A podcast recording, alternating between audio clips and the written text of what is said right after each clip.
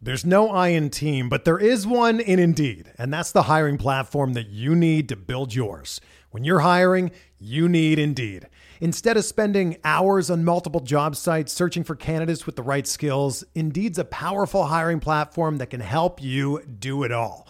One of the things I love about Indeed is that it makes hiring all in one place so easy because Indeed does the hard work for you. They show you the candidates whose resumes on Indeed fit your description immediately after you post so you can hire faster. Join more than 3 million businesses worldwide that use Indeed to hire great talent fast. Start hiring now with a $75 sponsored job credit to upgrade your job post at Indeed.com slash BlueWire Sports. Offer good for a limited time. Claim your $75 credit now at Indeed.com slash BlueWire Sports. That's Indeed.com slash BlueWire Sports and support the show by saying that you heard it on this podcast. Indeed.com slash BlueWire Sports. Terms and conditions apply. Need to hire? You need Indeed. Before we get started with Benched with Bubba, episode 244, a couple things for you. Listener League, few spots left.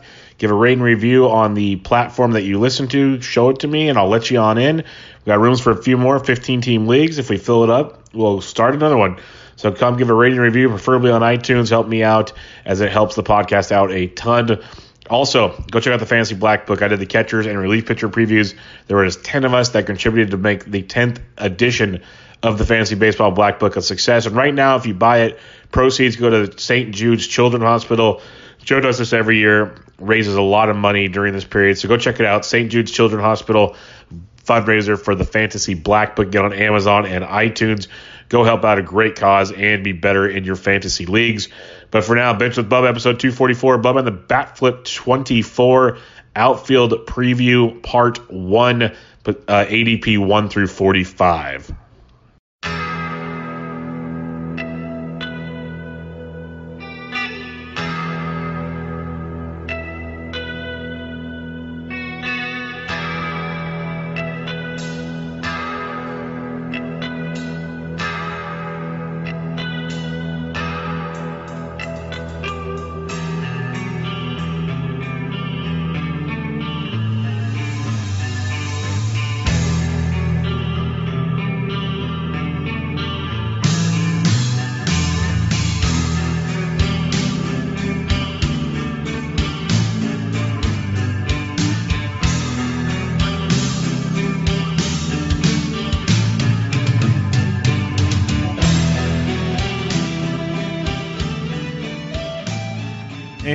Welcome back, everybody, to Bubba the Bat Flip, episode 24. We've made it to the outfield, and the outfield has so many options because most of us play in five outfielder leagues, 15 teams. That's 75 outfielders. Good for you. We're going to do 45 this week, most likely 45 next week. We got some listener questions. We're going to get to some of them this week. The ones that pertain to players we talk about next week's pod, we're going to save till next week, just so you know and it's going to be a ton of great info. You can find me on Twitter at BDintric and the Batflip portion to break all this down. 45 outfielders. This is how we first. This is when I was first on the the Batflip Crazy show. Was talking about 90 outfielders. You can find me on Twitter at Batflip Crazy. Toby, we meet again. We do, Bubba. We, uh, I mean, this is like three days in a row for us. You know, yes. uh, Saturday, Sunday, Monday. Who knows? Maybe we'll throw a couple shows in the middle of the week. Like this could this could be crazy. The great news for listeners, though, is that we have 45 outfielders to cover. And with how quick and concise we are with our analysis, this is bound to be a very short show. Yes.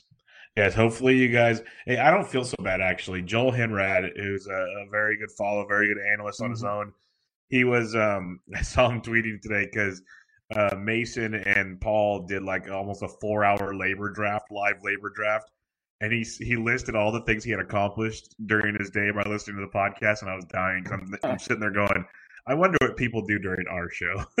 God, that's awesome. It's pretty good. Yeah, it's pretty funny. But uh, yeah, we're gonna do it. Normal deal. We're, we kind of grouped them together, so we're not gonna go as in depth on every guy. We talked about a lot of these guys because they have a lot of multi position eligibility, but we'll have some fun with it. If you guys listen to uh, episode 23 with Sammy, we also hit on the Tampa Bay Rays uh, Padres trade to help you guys out there because there's been a lot of chatter on Twitter about that still to this day. So that'll be fun to listen to. But uh, let's get into the outfielders here. We're going to start with the big three, and we're using ADP NFBC online from January 26th for those keeping track at home. So the big three: Acuna going to pick one, Yelich two, Trout two. They're basically 2.33, 2.73. So technically Acuna, Trout, Yelich, which I mean Acuna, Yelich, Trout, which is just bananas. But how do you look at these three? I, grouped them together because it's the big three. How do you break it down? Yeah, I think for me, if I were drafting right now, I think it's Acuna number one, just because Yelich, obviously, he had the injury towards the end of last season. From everything I've heard, it's a it should be healed. It shouldn't bother him next year. But again, we haven't seen him yet, and so I kind of want to see him play some spring training games, see how he's moving around, make sure there isn't any residual impact, just because the the values are so close for them. Um, but I think if all of them are healthy heading into the year, I think Yelich would actually be my number one um, hitter overall. Uh, I just think the big separator is batting average. When you look at the projections, the difference between Acuna's batting average and Yelich's batting average, at least according to ATC, is 27 points. And that's not nothing, right? You're starting out with a 308 batting average compared to 281. So giving yourself a really nice cushion in the batting average department. I don't necessarily he- see a huge difference between Yelich and Acuna uh, when it comes to the power, and neither do the projections or the runs and RBI. So the question is really, do you want you know your 27 points of batting average, or do you want those 10 stolen bases? And I actually lean towards the batting average in this situation, just because I do think um, that given Yelich's you know history with the Brewers, um, he's shown that he runs. I mean, he had 30 stolen bases in 2019. He had 22 the year before that. 24 seems very, very reasonable. Um, but I think that um, uh, I think that I'd rather have the batting average boost towards the beginning because you're going to have plenty of picks um, with a solid stolen base start like Yelich has to catch up. And then I think Trout is a third for me, uh, just because the the stolen bases, you know, 20 stolen base difference between him and Acuna is much different, uh, and, he's only got the 17 uh, point uh, batting average gap there. You know, slightly better counting stats maybe, but again, I feel more confident making those up. So if I were to rank them, everybody being healthy, I would go Yelich, Acuna, and Trout. But as everybody has said, you can't really go wrong with eh, any of those three unless you're picking them ahead of course, of Gerrit Cole and Jim. I was waiting for that. I was waiting for that the whole Sorry, time. I've got a brand I've got to stick to, Bubba. And you do, you do. It's it's darn impressive. Um, it, I, I, credit you because I try to stick to mine, but I kind of go with the flow. You stick to your brand. I will never ever question that. Um, you said it the best though at the end there. You can't go wrong with any of these three. Like if an injury happens, I don't want to see victory laps and people saying "I told you so" because that's just garbage these three are the best three going into the season. And uh, Mike Trout, there's been guys tweeting it out that what's the consistent thing every year going into a draft? It's this guy and Trout, this guy and Trout. Who you taking number one? Well, Trout's on the list again, and he, he's that darn good. Now he's a little banged up last year, which we haven't seen a ton of. Uh, year after year, we see the stolen bases, you know, drop down, but the power's legit. He had some crazy stats last year. Like if he didn't miss time, he was on pace for like 50, 60 home run. Like it was stupid the numbers he was putting up and the on pace, which is still fictitious, but we all can dream of what Mike Trout could have done because he just puts, you know, for missing as much time as he did, he still almost won the MVP award. So that just tells you how good he was. Uh, but yeah, he's going to get you the runs, the RBIs, the homers, good batting average, really no stolen bases, like you said. Yelich gets you gets you the homers, the runs, the stolen bases, and the average. You got Acuna gets you the power, the runs, the RBIs, the stolen bases, not so much the average. So it just kind of dictates what do you want? What do you like? You said, what do you prefer? You prefer the average with Yelich? I prefer the steals with Acuna, so I'm probably going Acuna. But every time I say that, I still feel so weird passing up on Mike Trout. So it's something I've always said: is give me the third pick. Um, you know, in bar, if I had the fourth, so I took the fourth.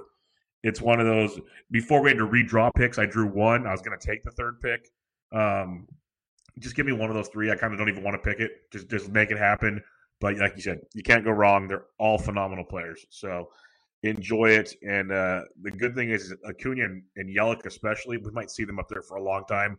I don't see Trout dying off anytime soon, but you never know. Big guys, once they get hurt, I'm just praying to God it doesn't happen this year. For sure. And Bubba, Mike Trout yes. did win the MVP this year. Oh, he did. God, see, I, I, I thought he did. But I was like sitting there going, he missed a lot of time. There's no way he, he did win it. Jesus he did. Christ. I was like, I was like, yeah, no, I had the same. I had the same response. Where I was like, kind of like, wait a second, didn't he win it? But yeah, yeah it, it is incredible. I mean, he's just like in OBP leagues, he is just an absolute force yep. of nature. Um, I remember Eno got him with the second pick in in the Barf draft this weekend, and hmm. when I look at my valuations, he was like six dollars higher in OBP than any other player. So, yeah, he only played 134 games, 600 plate appearances. He, you know, he, he last three years 507, 608, 600. It's crazy to think the numbers he's putting up with really, you know, a guy like Mike Trout prior to that 681, 682, 705, 716. He was giving you another 80 to 100 at bats that he's been giving you lately. And the number, that's what I'm saying. Like he was on paces to get like 55 to 60 home runs. And he's in 134 games, 45, 110, 104, still 11 steals being banged up. Prior to that, 24, 22, 30. So maybe he gets that back. Still hit 291. You mentioned the OBP. You know, the more I look at this now, I'm that's why it's crazy. Like Trout's probably the best player, period but they all have their little intricacies that make them all valuable in their own right. So can't go wrong. I go Acuna, Trout, Yelich. You go Yelich, uh, Trout, Acuna. If Yelich's healthy, I think you said. So uh, Yelich, Yelich, uh, Acuna, Trout. Acuna, yeah. Trout, Yelich, Acuna, Trout. But yeah, can't go wrong. Can't go wrong either way. All right, let's go to the next three here. So after the big three, it's pretty simple. It's going to be those three. Whatever pattern you want, it's those three. Then you might sprinkle in a starting pitcher. That we've seen that in these drafts. Then you got Cody Bellinger going about pick between four and five. You got Mookie Betts, the new Los Angeles Dodgers. It became official on Monday, going about pick six and a half, seven. And then it drops down to Juan Soto at 11. So these are the last three you're going to see in the first round until at least mid second round for the most part. Very interesting dichotomy here. Two of them on the same team. One of them took the, the heart and soul away from the Dodgers last year, won a World Series. What's your take on these three? Yeah, for me, um, you know, it is it's a nice little group. I think for me it's it's Bellinger and Betts up at the top just because of just because of the speed. Um, I, I, just think that that's a little bit of a separator with Soto. Obviously, Soto, um, you know, stole more bases than I think any of us were anticipating last year, and he just gets better and better. And so it's hard to say, you know, that he's not going to get even better than last year. But I just think from a uh, just from like counting on them standpoint, I, I just think he's not he's not he's not quite at the same level yet as Be- uh, Bellinger and Betts. I have him as twenty nine dollar player with his ATC projection compared to Betts and Bellinger, who are thirty four and thirty three respectively. And to be honest with you, I, I, was a little surprised in thinking about this because normally I'd be all over Betts as kind of the guy that I would want in this particular situation. But um, I don't know. I might actually lean Bellinger. Uh, I think Betts being added to the team actually helps him considerably when you think mm-hmm. about the RBI potential. And there is a little bit of a question. I mean, don't get me wrong. Betts is great. He still should go in the top half of the of the first round, um, or at least you know, depending on the size of the league, because you got to fit in Degrom and Cole and Verlander and Buehler and and those guys before him, obviously.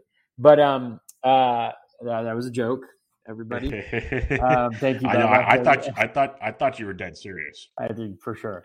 Um, and then and then there is like a little bit of these murmurs. I think on Twitter, people are kind of looking into betts's batting average home versus away. And while generally I wouldn't put a ton of credence in that, um, you know, except for Manny Machado, as I've tried to say on this podcast before, I do think Fenway is such a unique hitter's park because of the the monster and also because right field is so big.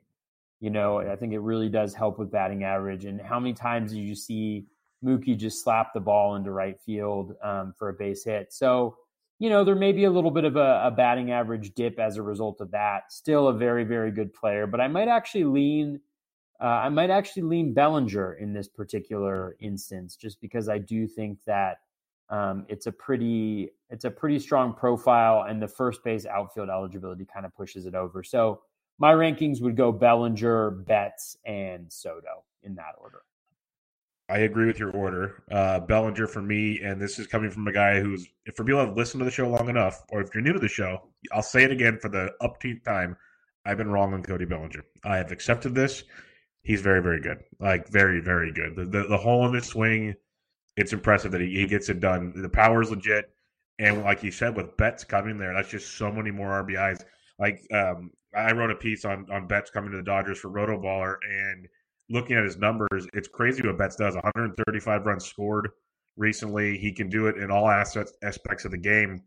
He, he's got no problem just you know working his way on base, like you said, slapping it the other way, setting the table. He's got the power if he needs it. But uh, you, you mentioned with Fenway with with Betts, the monster he hits the ball so hard and he pulls the ball a ton, but at the same time, he doesn't. He hits almost the same amount of line drives as fly balls, and in Fenway that goes into the monster, not over the monster.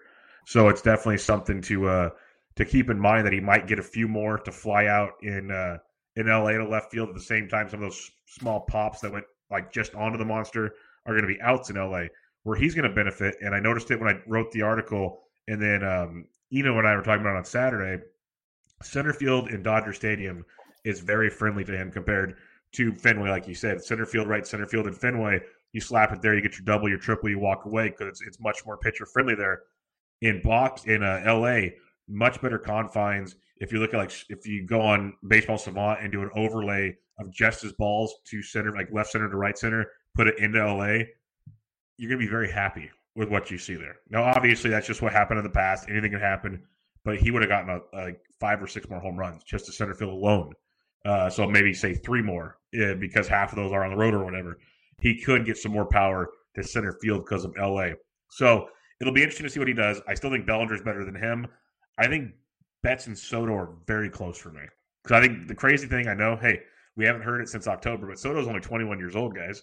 Um, I, I think it's really interesting to see where he keeps making that next step the difference between the two is Betts will run a little more than Soto. Other than that, they're really close in all aspects.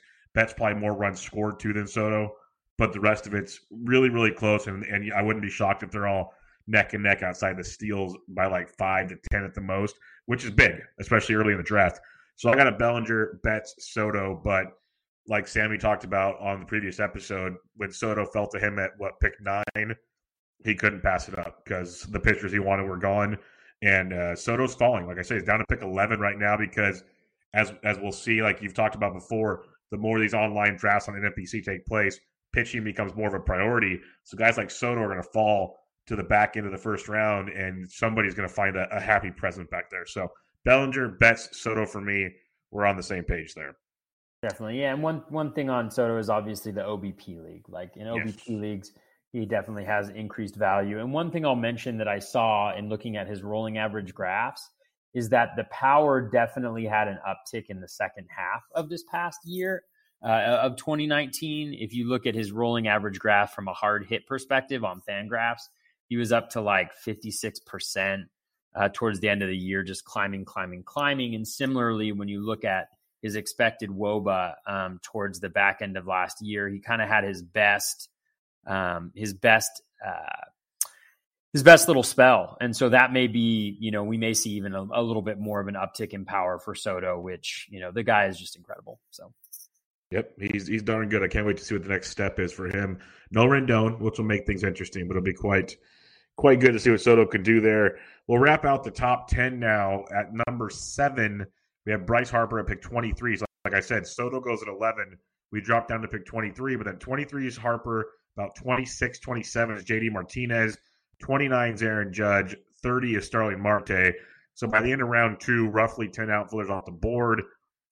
Some similarities in these four guys and definitely some differences as well, which makes kind of picking it interesting. I know you and I are kind of Starling Marte fans for his power speed abilities. There's a guy at number 11, which might be a better comparison for Marte Meadows. That could be like a good one two comparison. But let's do uh, Harper. Marte. Actually, let's do it this way if it doesn't throw you off. Let's save and do Marte Meadows together. Harper Martinez Judge. How do you evaluate oh, those? Oh man, that throws me off, Bubba. I was on a roll. I actually have Marte as the best in that group. Uh, I, have, I have a feeling you would.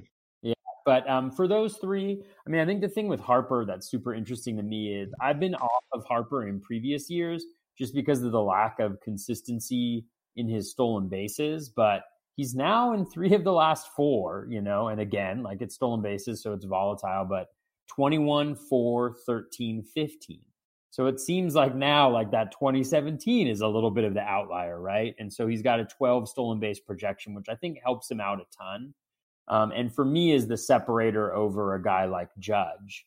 Um, because with Judge, like you're not going to get the batting average. Harper, you're not going to get the batting average. I think the counting stats will be fairly similar.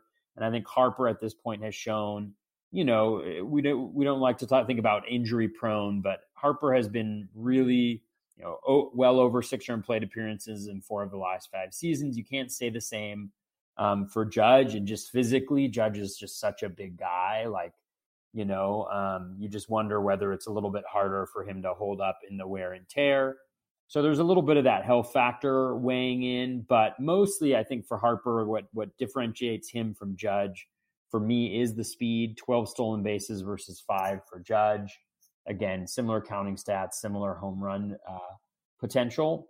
Um, for JD Martinez, I have him at the top of that. Um, that uh, uh, should I use the word tri- triumvirate? Is that a thing? Triumvirate, triumvirate, trio, threesome, whichever you prefer. I was going to go with threesome, but this is a this is a PG, a family friendly podcast. friendly podcast, and I didn't want to put that image in, in people's heads about those three. but um, uh, so I would have JD Martinez ahead. Um, so I'd have him at 30, you know, the 304, the batting average is just such a like 40 points higher essentially than Judge and Harper uh, for his projection. He's been consistently great. You know, he'll be there with counting stats. So really it's a question of what's what is more important, those 12 stolen bases that Harper has versus those two that Martinez have. And average carries the day for me, I have Martinez as a $26 player, Harper 24, and Judge 21.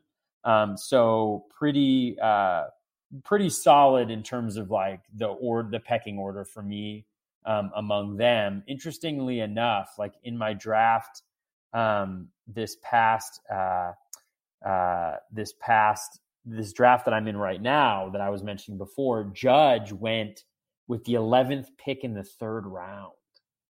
Oh man, falling, free falling. Yeah, I mean it's just one draft, so and I don't think it's like a consistent pattern we see with him, but I, I found that kind of interesting. So again, Harper, or I mean Martinez, Harper, and Judge would be would be how I'd rank those three. Yep, that's how I'd rank him as well. Martinez, Harper, Judge. Uh, Martinez is a guy that I was huge on last year, and the weird thing is, is he disappointed because he was getting picked like sixth overall, but he still had a great season, like a really good season just somehow with the happy fun ball, he couldn't hit it like a, a happy fun ball. His average was still good and everything, but he just wasn't going deep. I think that'll change this year. I got, I got no problem going back to him. And now for me, he's coming at a value for you almost at the end of the second round. So I'm a big JD Martinez fan. Uh, Bryce Harper, a guy that I think has a much better year than last year. He was getting clowned on a lot last year. He, he's an emotional player, going to a new a new place. He you can see him kind of pressing at times, I wouldn't be shocked if uh, we see Bryce come back with a very, very big season, kind of reminiscent of seven, 2017, uh, something in that ballpark 30 plus homers, 100, 100, get you close to a 300 average. And So there's 260 stuff. I think he's in for a big year, especially if, you know, you and I think Rhys Hoskins is better, Realmuto, that supporting cast around him in Philadelphia. Bryce should be in for a pretty, pretty good setup there. So I'm a big fan of that. And then Judge, I don't mind him, but for me, it's like I, I hate the injury prone thing, but he's a big dude that's showing a lot of injuries. And for me, if I want his type of player profile, I'll just wait for his teammate like 20 something picks later in Giancarlo Stanton. I'll, I'll, go for something along those lines and take a very, to me, a very similar. I know Judge has shown good batting average and whatnot, but I am a little concerned with those injuries last year. They seem kind of not great for uh, future success. It kind of worries me, but maybe I'm overthinking it. I did that with Giancarlo forever. Sometimes it worked, sometimes it didn't. So there's just certain guys I cross off my list and I move on. Judge is one of those. All right. I know I threw you a curveball. And Starling Marte, you had over these three, which interesting, interesting. I'm not going to say it's wrong. Interesting. Marte and Meadows. I know Meadows is the guy you like. He's kind of a guy you like when Marte's gone. How do you look at those two? How do you like? Do you still have it Marte Meadows, but like, what's the differentiating factor? Yeah, I mean, I definitely have it still Marte. I think I would take Marte ahead of that whole group that I have right there. I have him as a $25 player based on his projection. I think it's a good example of like, even though I have, um, JD Martinez at $26 and I have Marte at $25. So theoretically, JD is, you know, a better quote unquote value. Like if they're going around the same place, you know, Marte has the speed. And I think that's a major difference for me, particularly given that he has a good batting average. So I think with Marte, the difference between him and Meadows really is the speed. I mean, 10 stolen bases or so. Um, obviously, Meadows is going to hit more home runs.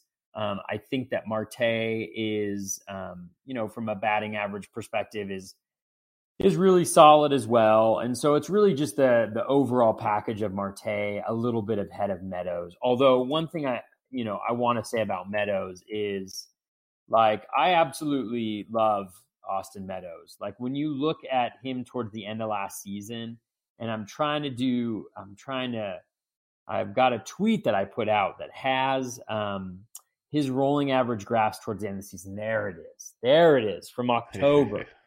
I mean, it is like exactly what you want to see. I mean, we're talking about a young hitter who hasn't, you know, seen like who's, you know, who's probably got what does he have? He's got like 600 plate appearances in his whole career. And towards the end of last season, he put together a run 782 career plate, plate appearances in the majors. He put together a run where his in zone contact rate was 93.3%. That's like Jose Ramirez style. His contact rate was 82.8%. This is a 40 game rolling average. So we're talking about like 160 plus plate appearances. This is like a quarter of a season, more than a quarter, or uh, yeah, more than a quarter of a season. 82.8% contact rate. Again, like Jose Ramirez, like on for his rolling average graphs over the last 40 games. So over a quarter of the season for him. Um, uh, his O swing, so his plate discipline was rock solid, 27.2%, but his contact rate was incredible, 93.3% in zone contact rate, 82.8% overall contact rate. That's like Jose Ramirez style plate discipline or contact skills right there. And he coupled that with a 47.2% hard hit rate, a ground ball rate at 35.4%. So every single thing that you want to see, like we talk about the I talk about the four uh, four uh, legs of the stool. He's got all of it like in spades. And then you look at his Statcast metrics and his barrels per plate appearance, his barrels per plate appearance, not per batted ball, was at 10.2%, which is a top 10, I think, in the second eh, eh, um, over that period of time. Expected Woba at 390. And this guy could get better, right? And he steals bases. So I think he's kind of the ceiling play because of just everything he's got. And I don't mind taking him early in the third round uh, because of that potential. The Rays are going to be really good. I think he's going to play every single day. Um, but I think for Marte, just the stolen bases um, carry the day for me because I can make up the home runs. I can make up the counting stats. And I think the batting average is going to be fairly similar between the two of them. And so I do lean Marte in that particular scenario. But um, both of them, I think, are really high quality players who um, you know, at least with Meadows, I think could take a take the next step into that upper echelon, you know, even back into the first round type guy when all is said and done this year.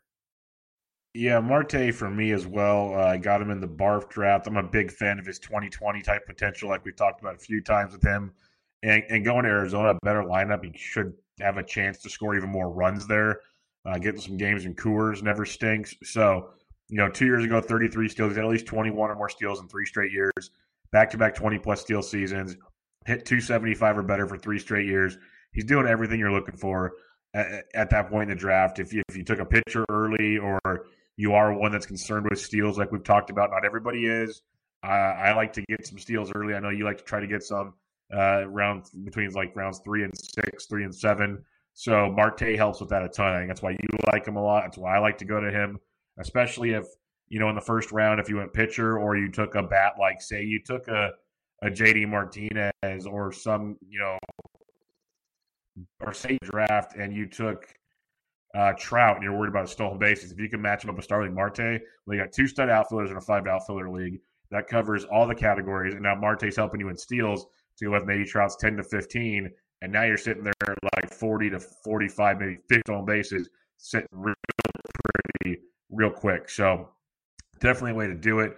I like the Meadows call. I think there's a lot to like. Doesn't run a ton And but what he did last year was, was outstanding. You mentioned his hard hit rates, his barrel rates, all those things, and he was banged up at times last year too, so he wasn't fully healthy. Still put together a great season. He's kind of like Starling Marte light. That's why I wanted him to, to put them together because if he ever started running consistently, he's good to go. And the good thing, at least for now, on paper with Austin Meadows, he looks like the only sure thing in Tampa Bay to start regularly. Everything else is a mess, a- absolute mess. But we should get some consistent uh, Austin Meadows time. So yeah, Marte Meadows for me. Meadows going to pick 38 in drafts right now, so you get a mid to end third round, which is pretty darn nice. All right, 12 through 15. You got George Springer at pick 46. Uh, so starting out your round four. Ketel Marte at 48, Eloy Jimenez at 53, and Whit Merrifield going about 53 as well with back and forth. We talked about Marte, we talked about Merrifield before. Their dual position eligibility is very, very intriguing.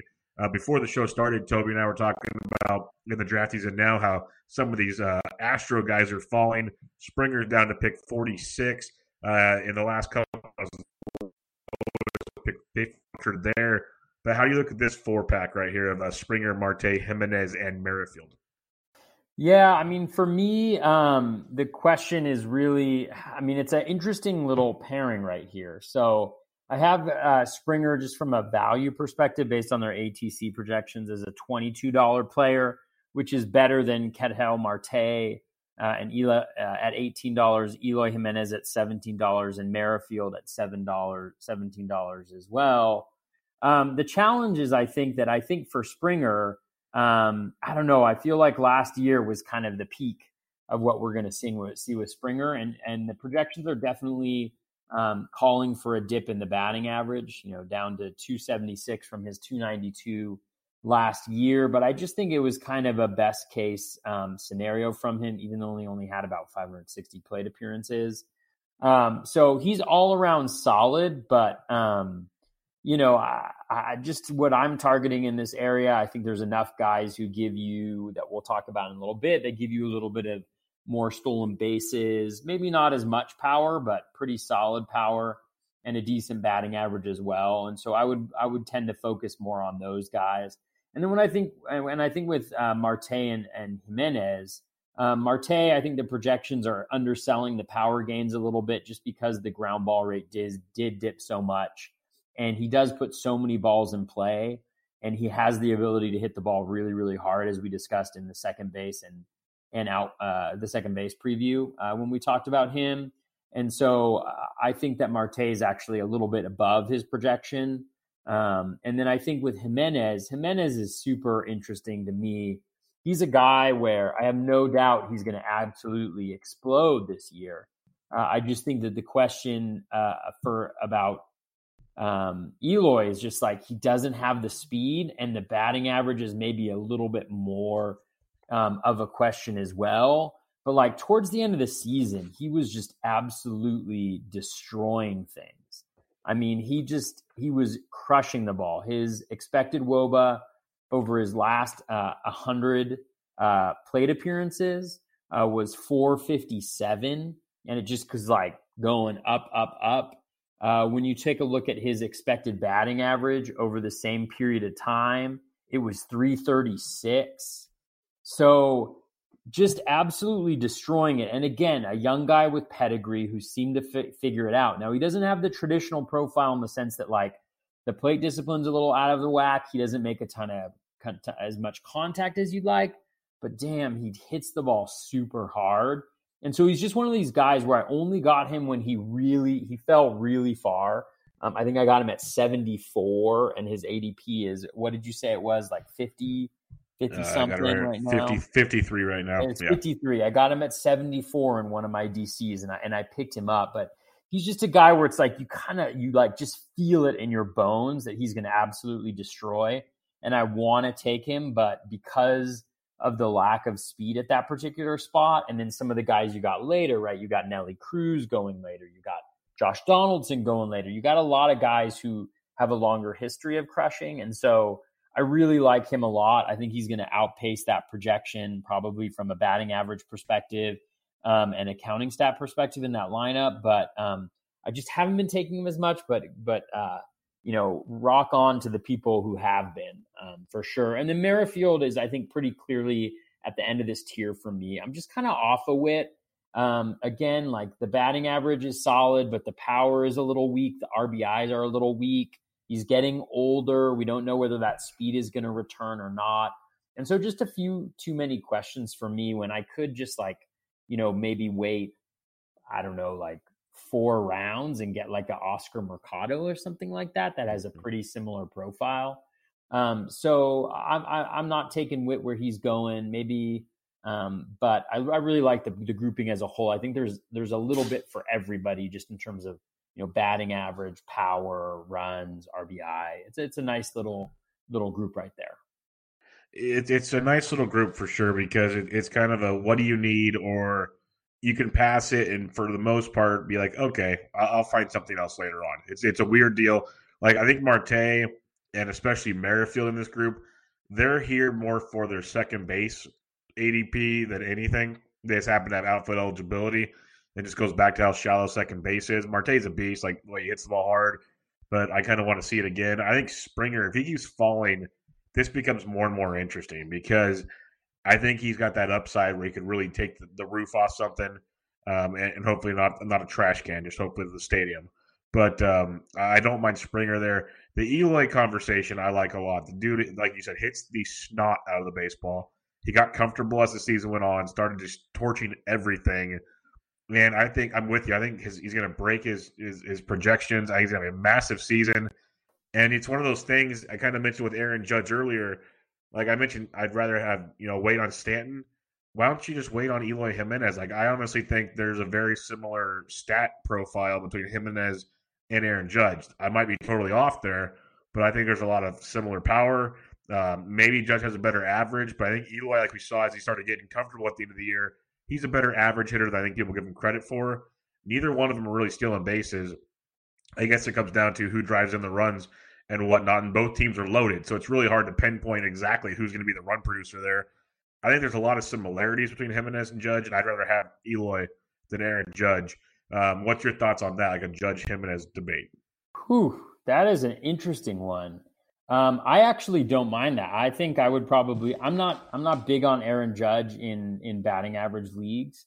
Um, so I could actually definitely get behind that because I think Eloy could have um, a much better batting average um, than than Judge for sure. So that's a I like that hot take. That might be a really nice um, uh, that might be a really nice little like bold prediction there. Yeah, uh, I might have to I might have to write that it. down. Write, for... write it, jot it down. Yeah, let's jot it down. Eloy, Eloy greater than with like three carats. Judge. Yeah. Okay, got right. it. On the show notes. Check this out. So uh, among um, in the second half of the season, oh, I should do a min plate appearance on this search that I'm doing right doing doing right here. Let's do a minimum of just like a hundred. This is where I'm so jealous of Toby's brain. He can search this stuff so quick, and I'm still just staring at ADP and trying to figure things out. Okay, ready. So this is a minimum of guys who had at least ten barrels. Here are the guys. This these this is the top five by percent of pitches. And again, like uh, it's not per plate appearance because that takes I have to do some math and and look at a couple different pages. But Eloy is fifth. He had 27 barrels on 911 pitches. Again, this is pitches, so it's not per plate appearance. But Nelson Cruz, Kyle Lewis, he only had 10. Uh, CJ Cron, 20.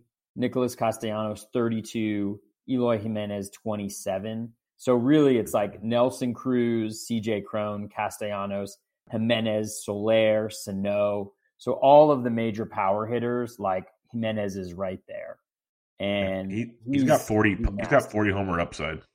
Oh yeah, for sure. I mean, for sure. Like that's the thing that's kind of killing me is like there's a lot of guys that I just like I really I love them. Like I think they're so good, but it's like the ways that I'm building my teams, I'm just not so sure that I can go after them. But maybe I need to maybe I need to get a little bit more creative. Maybe I'm a little too rigid. I think I could be that. No, I think I think what it is, and, you said it in that in that little deal there. It's the way you draft, and there's nothing wrong with the way you draft. You've been very successful with the way you draft. It's just for those that maybe don't go pocket aces, where you have to kind of be more like when like you've talked about before. When you go your pocket aces, you're trying to get more balance. Like you don't like with Eloy, you're not getting stolen bases, and he's going to be like your second or third bat, and you kind of still want that balance coming out. Like you want to be hitting categories, which is what you said. Now, if there's other people that maybe take one pitcher early and wait, or just wait on pitching, then Eloy might fall into your bill a little more. So it's like you said, you really, really like him. He's very, very good. It's nothing against him. It's just not how you build your teams. So I think it's a very important thing. There's nothing wrong with that. It's just it's not your style. Thank you, Bubba. No, that's fine. You don't beat yourself up over that. It's all good. Um, let's talk about the next four outfielders on here 16 to 20. Charlie Blackmon. It wasn't long ago where Charlie Blackmon was a perennial first round player. Now he's going to pick 53. Uh, Kris Bryant, your favorite, is going to pick 58. There's Giancarlo about pick 60. And then Victor Robles at 61 and Louis I'm gonna I'm gonna always say Robert because what it should be, but Luis Robert at pick 71. So a very interesting career. Robert is just creeping up the list. Now he's ahead of Pham, Laureano and company. That didn't take long at all. So how do you look at this five pack? Well, this five pack um, is it's an interesting five pack. Uh, I would call it uh, well, I don't know if I can call it the overrated five pack, but um, I'll call it the overrated five pack, the overrated three pack uh, with Victor Robles at the top and Charlie Blackmon afterwards. Um, I, I, have Victor Robles uh, at his ATC projection at $21 value. Uh, I have Charlie Blackmon at 19. I have Kris Bryant at 19. I have Stanton at 16, and I got I have Robert at $14. So what I'll say is this: of all of them, I like Victor Robles the most. I know Victor Robles has been like people are freaking out about his hard hit Statcast metrics, and I totally understand. Like you know, he did not he did not hit the ball great. A lot of the under my underlying metrics are not absolutely terrific when it comes to Robles. But I've mentioned this before on the podcast. Robles is a prospect with pedigree. Um, and so the question is, do you think he's going to improve, right? Did he earn what he did last year? You could say, I think his expected batting average was a little lower than the 255 that he had last year. Um, but he's also super fast. And so he's probably going to leg out a lot more hits in doing that. So the question is, is he going to improve from this year to next year as a 22 year old guy with pedigree adjusting to pitching? I think he is. I think he's going to get better. Last year, he hit 255 with 17 home runs, 28 stolen bases, 86 runs, 65 RBIs. Give me, give me that all day where he's going, right? He's going around pick 60. I would pick him all the way up to the early 50s if the right combination of players is off the board. Because if he repeats that, then I'm totally fine with that at pick, pick 50. But like I've mentioned this before, his max exit velo is super high. His max exit velo is 114, I want to say, something like that. One, so 110.5. Uh, is his max exit velo? That's what it says. That's what it says right here for 2019, 110.5. Really? Yeah. Well, that's still harder than. You're right. What happened? I thought he had like a 114 in there. God, my brain is not working. Anyways, 110.5 is very high for a guy who's that fast. Let's qualify that.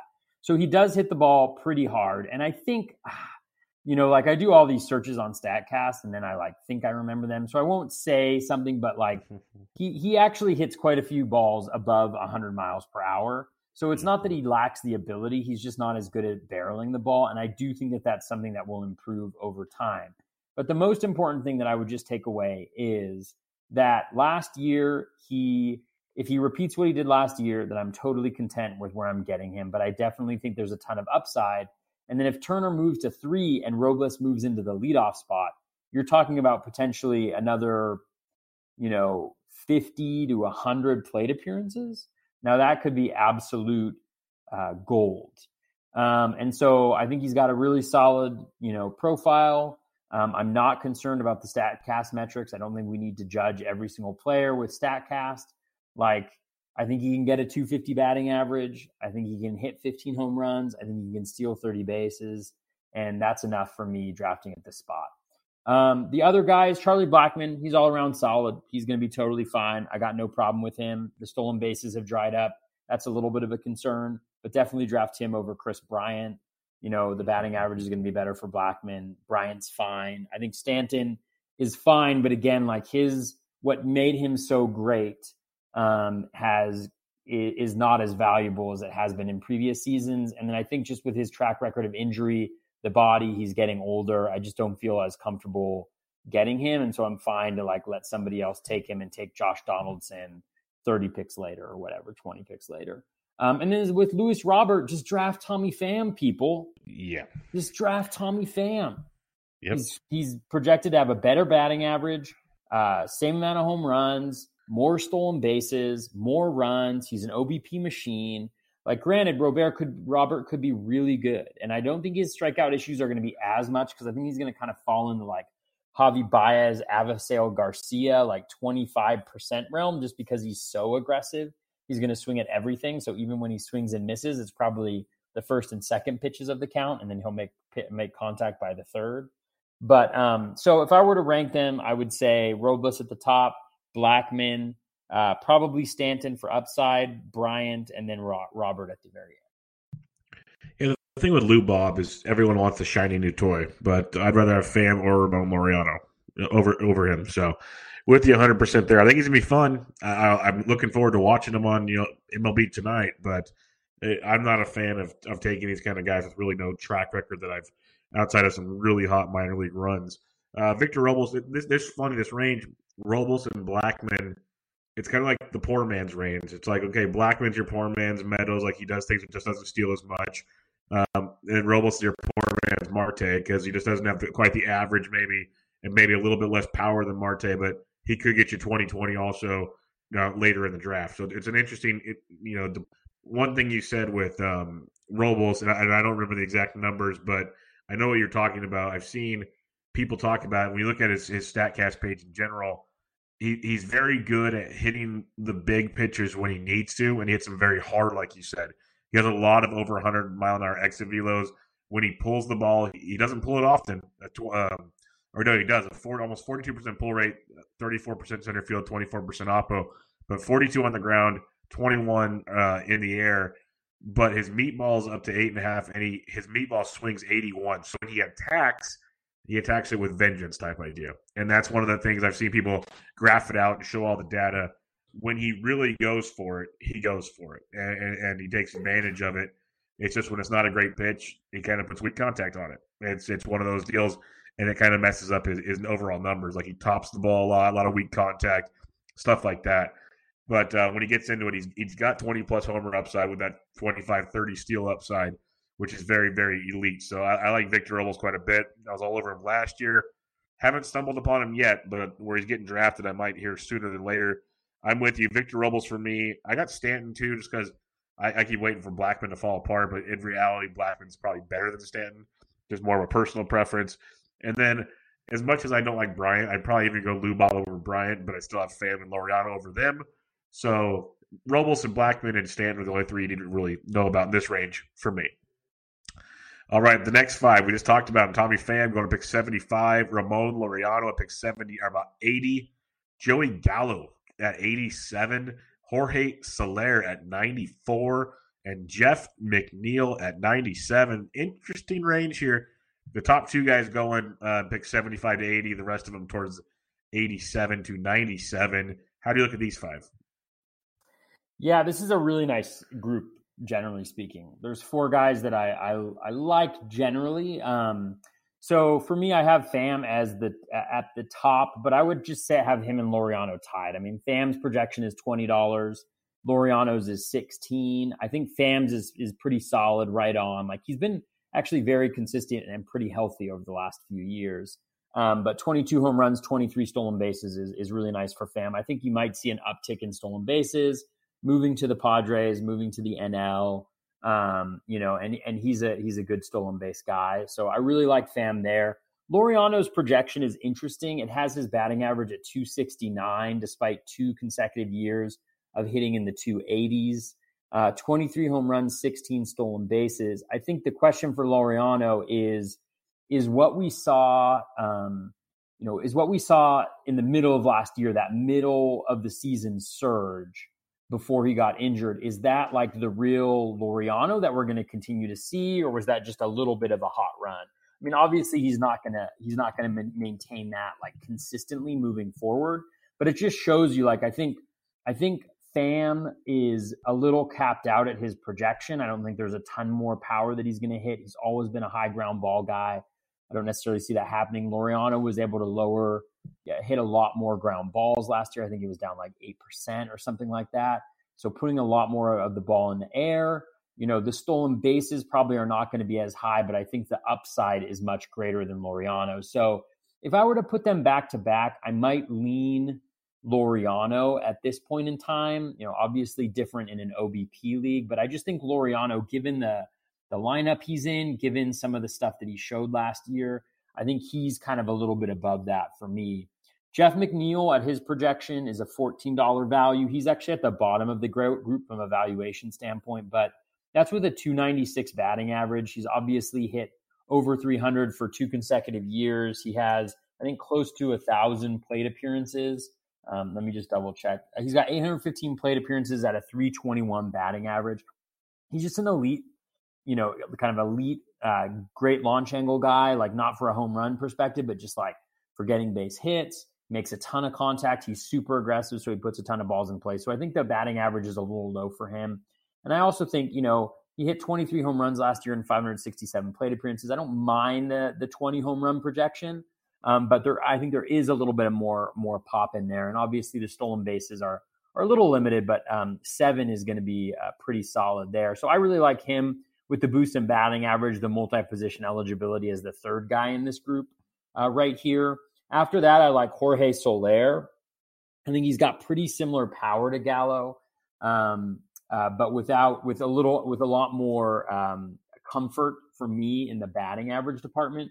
Soler is actually a guy that when you look at his rolling average graphs, it's absolutely, you know, phenomenal what he was able to do. I mean, just as a hitter, like you just got to appreciate when guys make changes that are so um, dramatic. But, you know, he reduced his O swing like in the second half of the season. It was very low. So he was being very selective. You look at his ground ball rate from the start of the season, the 40 games leading up to it, it was 50% just trending down the whole time, down to the low 30%, 34.3% over his last 40 games. His hard hit rate surged to where it was over 50% for the vast majority of the second half.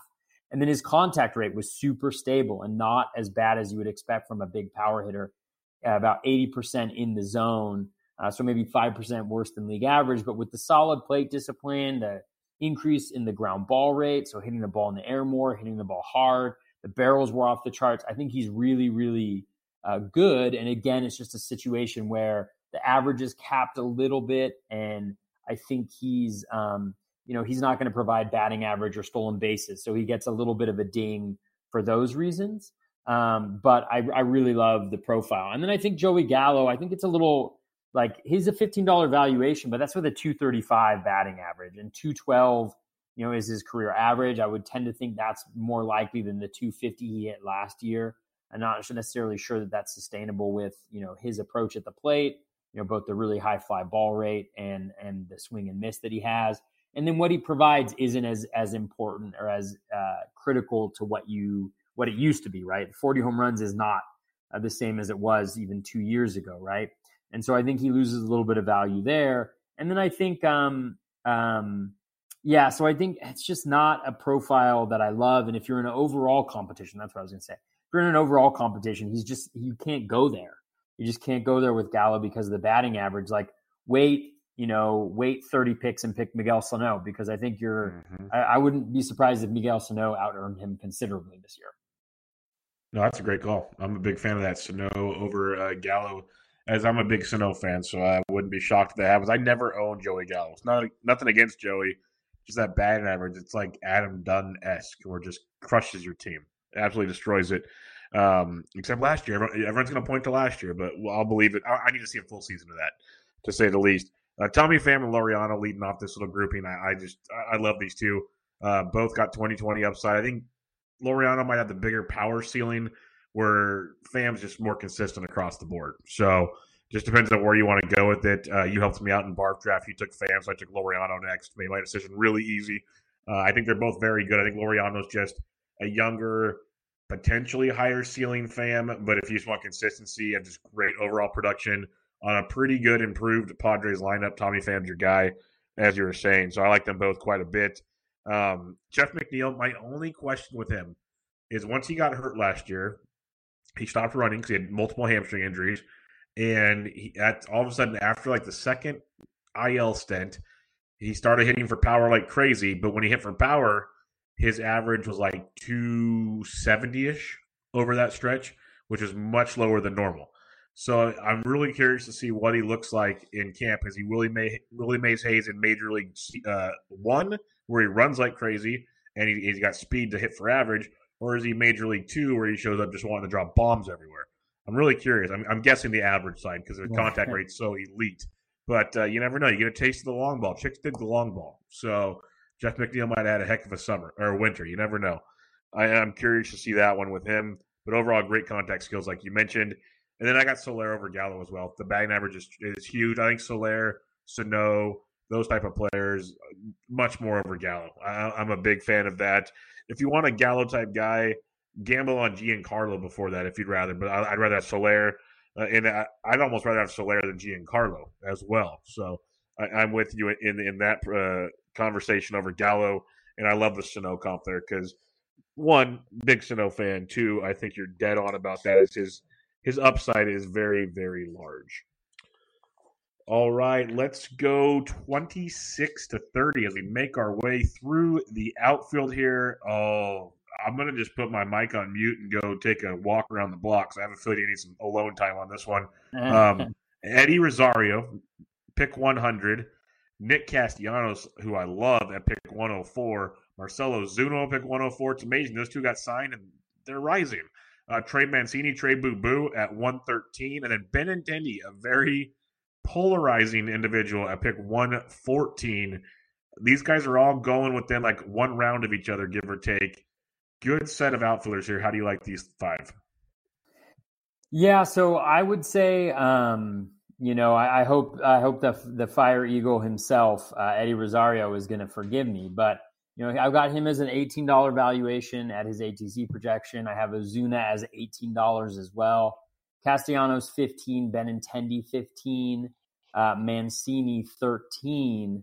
Um, again, I love Eddie. The, I, I, love Eddie the Eagle, the Fire Eagle. Um, he is, mm-hmm. uh, uh, even though he spurned me when I went to to the, to watch him uh, in Minnesota last year when he was injured. Uh, the whole series that I went to, and then would not respond to me via Twitter including the Twins account, which I don't blame them because I'm just like an avatar. I'm not even a real human being. Um, but uh, for that reason and that reason only, no, I like Ozuna better. Um, you know, uh, I just think that Ozuna is in a better, you know, Rosario is obviously in a great spot. I just trust uh, Ozuna has much more consistent plate skills than Rosario does. The chase rate um, is very high with Rosario. He has not been able to put together a, a, full season of consistency. That doesn't mean he's been he hasn't been really good. He's been really good the last two years and a great source of profit. But I just think at where they're going right now, I would I would have Ozuna a little higher because I trust the speed of Ozuna a little bit more. Rosario with the Twins, um, he's never really been able to take advantage of the speed that he's had. And with the Twins just kind of putting the brakes on everybody except for Buxton, uh, Bux, Buxton on a stolen base front. I just think Ozuna is more likely to steal some bases, and then I think he's going to drive in just a crap ton of runs um, behind uh, Acuna, Albies, and Donaldson. So I really like I like Ozuna, I like Rosario. I think they're both going to be nice sources of profit uh, this year. I think Castellanos is nice. Um, I think he's a perfect fit for the Reds. Um, so I also think he's good. These guys are all solid. You know, Trey Boo Boo, we've talked about him in the first base preview, how about how he, how he lowered his ground ball rate a little bit, and there's still some room to do that. Um, but just uh, hard hit rate is solid. Like he's just a solid all around player. And then even Benintendi, he's going so deep. Um, you know, I think he's primed for a little bit of a bounce back. Uh, and it wouldn't take that much, right? If he goes 2015, like the 17 and 14, is a $15 projection. you could easily see him going like hitting 280, 290, bumping that projection up. You could see him hitting 20 home runs, stealing 15 bases. And then you're talking about a close to $20 guy. And then I think he's also more likely to be at the top end of that lineup with Mookie moving out. So, all in all, I think um, it's a really solid five group. I think all of them will probably bring some value back. I might have Mancini at the end. Sorry, Trey Boo Boo, only because of the context and the team that he has around him. I would be the only reason why I downgrade him slightly. But again, I think all five of these guys are pretty solid at where they're going. Yeah, Rosario, Castellanos, and Ozuna, I really like as a good threesome there. Like for me, I like Castellanos, Ozuna, Rosario, but it's really grasping at straws. Ozuna might run a little more. I think Castellanos in that ballpark. I don't think projections are doing it justice to what could take place in Cincinnati. I know projections are usually a little more cautious, and that makes sense for what's going on there. But man, I, everything you see about that. You mentioned when we were talking about Eloy Jimenez, there was a name that was above him in um, barrels. Nick Castellanos. Like this dude smokes baseballs, and that ballpark's going to be conducive for that. That lineup around is going to be conducive for that. I'm a big fan of his. I'm buying into the hype. I, I love Castellanos in this range. Ozuna as well, a guy that's perennially underperforming his X stats. At the end of the year, you wonder, man, he should have been so much better. And the stats say he should have been better. He just hasn't been like the last three years. But um, it's only a few years ago when he had that MVP type season. Uh, the speed still kind of there off and on, he, and he was injured a little bit last year, so maybe the speed comes back. At worst, I think the overall offensive production of the other four categories comes back in that Atlanta lineup should be tremendous. And Eddie's great. I'm not knocking Eddie. It's just I prefer the other two in Minnesota. That's a great spot for him. So, like you said, very, very similar players. I prefer, I like Castellanos a lot. He's one of my, my favorite targets. Somehow do not have him anywhere yet because I think other people like him a lot. And I, I don't just, I'm not reaching too much for him yet, but I'm a big fan there. And then Benintendi and Mancini. Uh, Mancini, I like a ton. I got no problem taking him. It's the supporting cast scares me in Baltimore. Completely scares me. So that that's a that's a shame there. Benintendi, I, as you were talking, I pulled up roster resource. It's nice to see they haven't projected to hit leadoff now, like you were saying, because when the, the trade first happened, Verdugo was leading off, and that would have been very good for Verdugo. Now he's batting seventh, not so much. Benny leading off might be what the doctor ordered. He's a very polarizing, difficult guy to figure out because certain numbers look really good Certain ones are just like, why isn't he producing? But hitting in front of Devers, Bogaerts, and JD could be tremendous for him. And because of that alone, it makes me like him more. I was off of him if he was batting towards the bottom of the order, which looked like was going to happen with either Betts there or even when Verdugo came.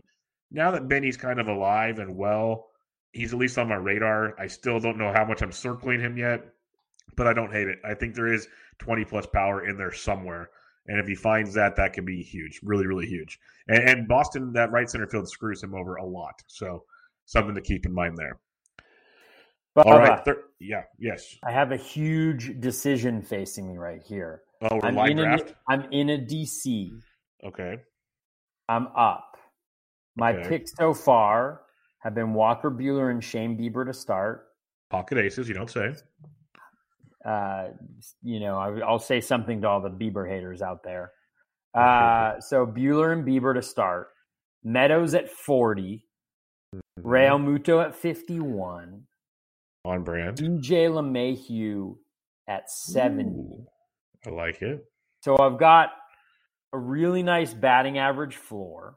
Mm-hmm. I've got uh, decent power, right? Each one of my guys is getting me 20, 20, 20 plus jacks probably. LeMahieu maybe not, but pretty solid there. Um, and now I'm making my fourth, I'm picking my fourth offensive guy. And let me tell you something. There is a lot of good stuff available. Nice. So I've got here's what I'm looking at. I'm looking at Rizzo still on the board at 81. Okay, consistent, consistent. Consistent batting average, not the elite home runs, but he's going to contribute in everything. Mm-hmm. He's kind of I'm leaning to to not go in that direction. I have Nelson Cruz, who's available, who we Ooh, obviously love. Nelly. The boomstick. The boomstick is so hard, but then I fill my util spot, and the one thing that I'm a little down on is speed. So that's the one thing that I really need to make up. So if I go with him, then I'm going to be fairly hamstrung in terms of chasing speed. I mean, with Realmuto, I got seven stolen bases, Meadows about 15. That's 22. Let's make it like 27, 28 with LeMahieu. So I still need about like 85 stolen bases to feel pretty good where I'm at. And then the other one is Jeff McNeil. I have Jeff McNeil, who's still on the board. He's got the multi position eligibility. This would give me an incredibly strong batting average floor without really hurting me in in um, uh, in home runs or just in stolen bases. How long till your next pick? Oh, man. I've got uh, I've got 19 spots until my next pick. Oh man, I'm oh, picking okay. at 100 next. It's, who's the Who's the next? Uh, who's the next like stolen base type guy that you like? Well, the available? thing is, can I can I say who else I would target right here? Can I? Yeah.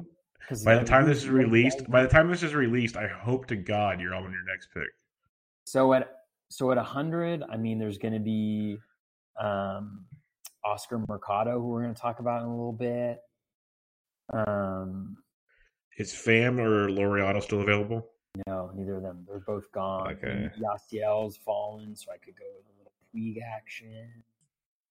Um, I got Elvis Andrus and Amed Rosario going a little bit later on that I could go after. Mallex Smith, everyone's favorite stolen base guy. I know it's not your style. I'm just saying, he's there. Um, I would take. Tough. Like I'm not a Jeff McNeil guy, but the way you build your team, I would take Jeff McNeil. Okay, I'm gonna go with my gut. I'm gonna go yeah. with it. Jeff McNeil. The way you build that's an yeah. interesting little combo there. Jeff McNeil and DJ LeMahieu. A lot of similarities. Yeah, very similar players, and I just love that early on because I think the batting average floor is so high on mm-hmm. that. I mean, you're talking about like Realmuto right now is easily my worst batting average guy, hitting around 270. And then I got LeMahieu and McNeil, who theoretically should hit over 300. Meadows, who's projected for 288. Like that, I think is a really solid start and gives me some flexibility. The only thing is, it does pigeonhole me a little bit in the stolen base department. So I'm going to have to find some ways to make that up. But that was fun. Anyways, let's yes. go back to the uh, let's go back to the pod. Uh, let's see if I made a horrible mistake when when all is said and done here. Well, we will find out, but we're going to 31 through 35. And you mentioned we're going to talk about, we're talking about now, Oscar Mercado going to pick 115. He's a very interesting guy to look at. First year, ups and downs, but overall very good. Does he take the next step? You got Michael Conforto at 130, who I've always been a Conforto fan. Puig, like you mentioned, falling, pick 132. He's gone as low as pick 182 over the last couple weeks. He doesn't have a home yet, folks, but the talent is good. Michael Brantley pick 132, Mallex Smith pick 137. This is a very interesting group to me because this is kind of that group. Do I want power? Do I want speed? Do I want to take a gamble on some value with Puig? Uh, consistent Brantley or all the speed and Smith and not much else. Like this is an interesting group. How do you like this five? Yeah, I really like this. I really like four of these five. Um, I think you know, you're going to know who I don't I like. But, exactly who you don't like right now. I can guess it already. so I have Mark Mercado as a thirteen dollar player, but Mercado is a guy. I put a little parentheses next to him, and I put up just because his projection right now is for a 261 batting average, 80 runs, 15 home runs, 21 stolen bases, 61 RBI.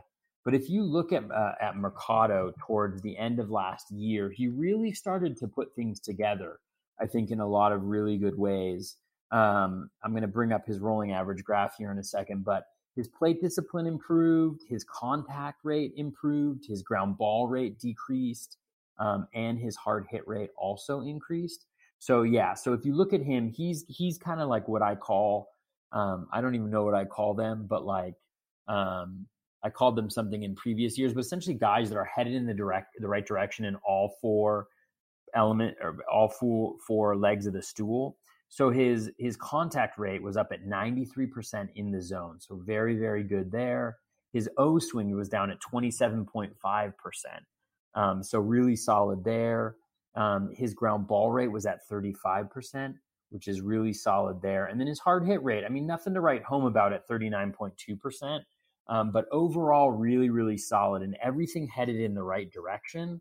Um, I do think I haven't seen what roster resource has him pegged in as, like where they have him batting, but I'd be surprised if he wasn't towards the top of that lineup. And if he is, obviously batting, like he should be leadoff, right? They have him batting second. I'm checking, I'm checking right now. So like right in the middle of Lindor, Mercado, Santana, Ramirez, Reyes. I mean, that's really, really nice spot, I think, um, for him to be in.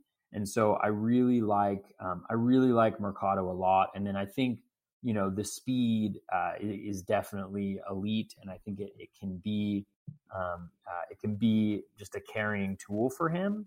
Um, and so I think there's a lot of reasons to like just the overall adjustments that Mercado was able to make. I think the context um, is really really good, and so I'm I'm big in on him. I think 30 stolen bases is de- is a definite possibility.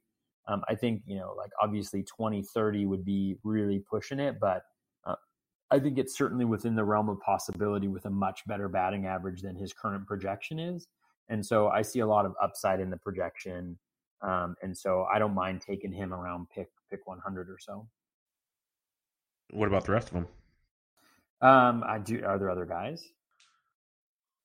Did you mention Conforto, Brantley, Puig, and Smith? Sorry, I got so obsessed with Mercado, I totally forgot. Um, for Conforto, reason. for good reason. Conforto, I think, is really solid. Again, he's sixteen dollar player where he's going right now, and I think he's like very, very consistent. Uh, there's uh, what uh, our friend Ariel Cohen would call a hot spot um, around where Conforto is going. He's kind of at the front end of it, but there's a grouping that includes like uh, Conforto, Schwarber, uh, Reyes, Kepler, where all of them are like 30 home run, 250 to 260 guys with nice counting stats. And so I might be slightly disinclined to go after him just because I think the profile is available later on um, from Conforto, but I think he's all around solid and obviously a guy who could potentially take the next step. And then I think Michael Brantley is a guy I really love if you need batting average where he's going.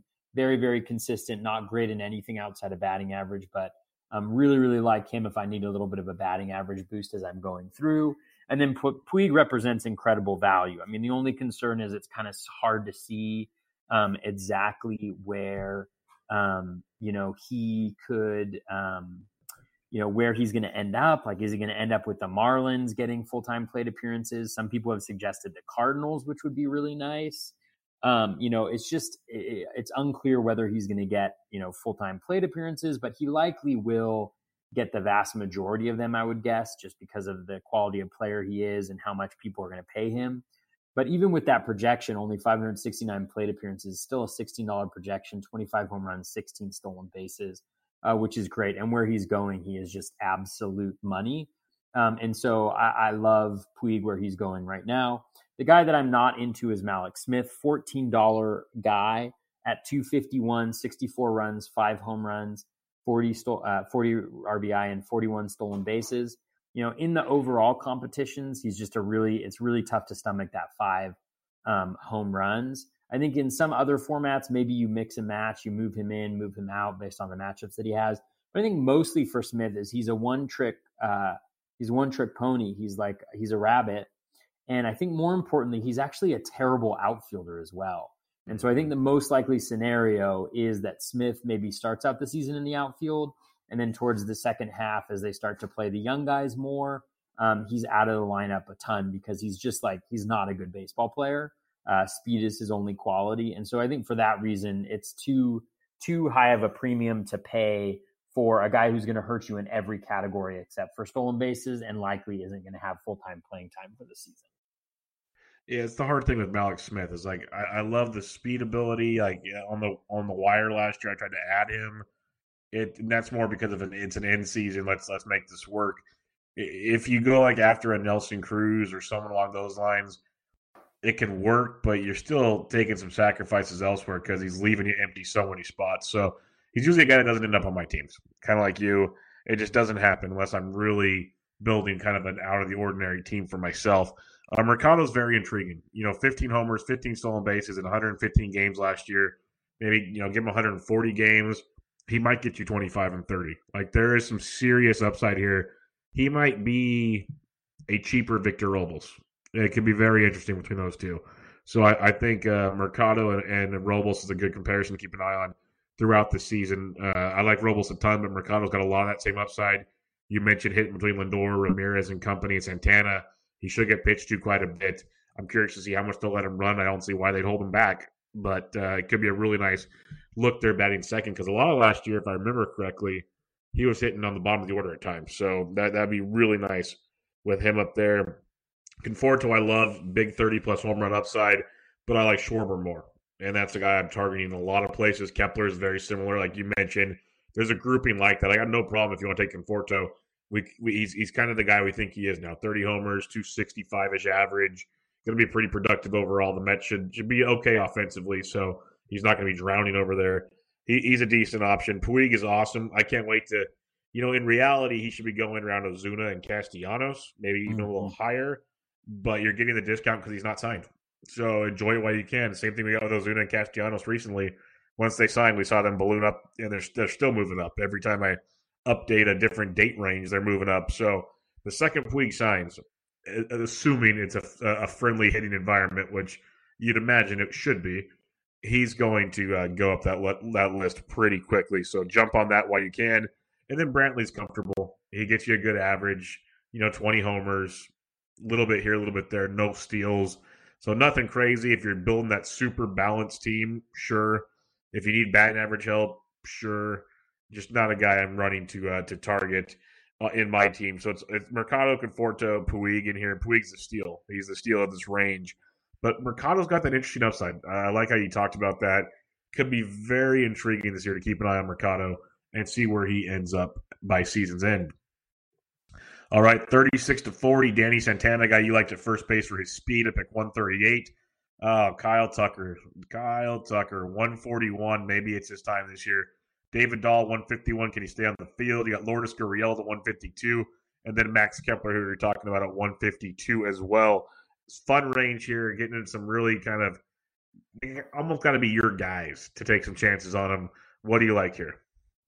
Yeah, this is kind of like the the the risk the risk group, at least the top three. Um, you know, uh, Danny Santana, obviously, like the range of outcomes for him is just so broad. We he was incredible last year.